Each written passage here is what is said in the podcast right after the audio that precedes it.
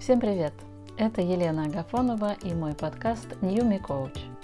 Я продолжаю серию «Объединяя различия». В этом выпуске мы продолжим говорить о межличностных навыках, которые позволят нам возводить мосты взаимопонимания с людьми, придерживающимися прямо противоположных взглядов и ценностей. Межличностные навыки помогают, с одной стороны, избежать эскалации конфликтов, а с другой – построить более тесные связи с теми, кто совсем не похож на нас.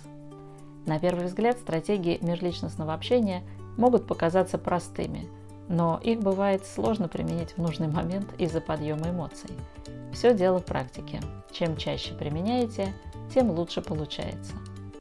Стратегия девятая. Одна общая ценность. Представьте себе самого непохожего на вас человека. Он или она может быть другого возраста, пола, принадлежать к другой религии и относиться к иной профессиональной или социальной среде.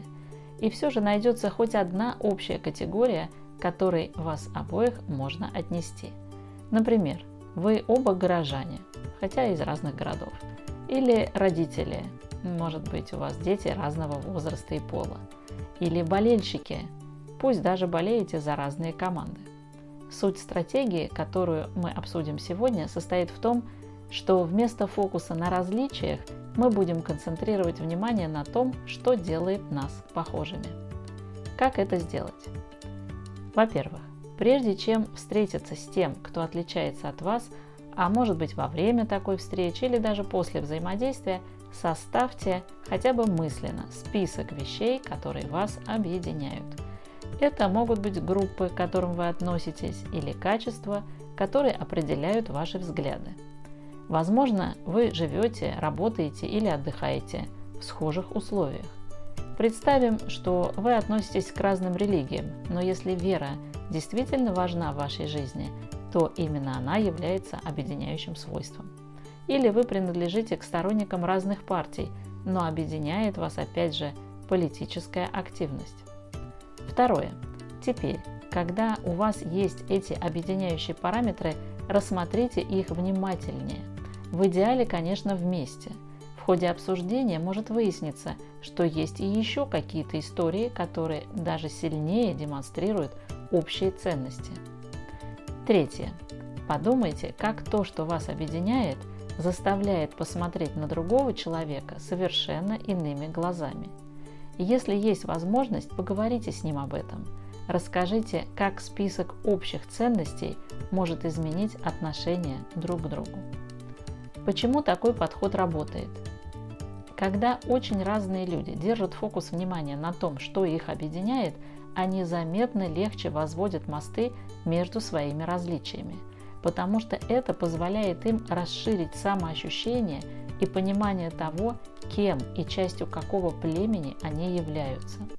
Исследования показывают, что когда мы практикуем такой подход и выделяем общие друг для друга ценности – нам гораздо проще проявлять щедрость, эмпатию и взаимовыручку по отношению к самым разным людям. В одном из американских университетов на факультете социологии был проведен показательный эксперимент. Его цель была в том, чтобы узнать, есть ли связь между общими ценностями группы и поведением индивида, в частности, его способностью делиться чем-то значимым. Студентов разделили на три группы и предложили им сыграть в компьютерную игру.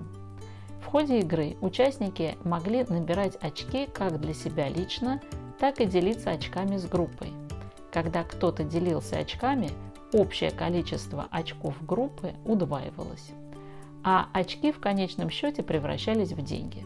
Так вот, в первой группе никакого объединяющего фактора не было. Каждый играл как бы в группе, но по сути сам за себя – во второй участникам предложили разбиться на две команды, названия которым дали сами исследователи. А в третьей группе сначала была проведена предварительная работа, в ходе которой ребята придумали название своим командам сообща. И потом они начали, собственно, играть. Что в результате? В первой группе, где не было никакой общности, игроки лишь в 50% случаев делились между собой очками – во второй этот показатель был не намного больше – 57%. хотя в ней игроки относили себя к какой-то команде, но эта идентичность была привнесена извне. А вот в третьей группе, где студенты сами определились с общими ценностями, выраженными в названии команд, показатель готовности делиться был самый высокий. В 67% случаев участники были готовы делиться своими личными очками, поднимая тем самым в первую очередь общий рейтинг и общий выигрыш. Однако в этой стратегии поиска общности нужно учесть и несколько подводных камней. Если речь идет об участниках маргинальных сообществ, которые вынужденно или осознанно в принципе отвергают определенные устои и традиции существующей культуры, то им может быть очень сложно найти ценности, объединяющие их с доминирующим большинством общества.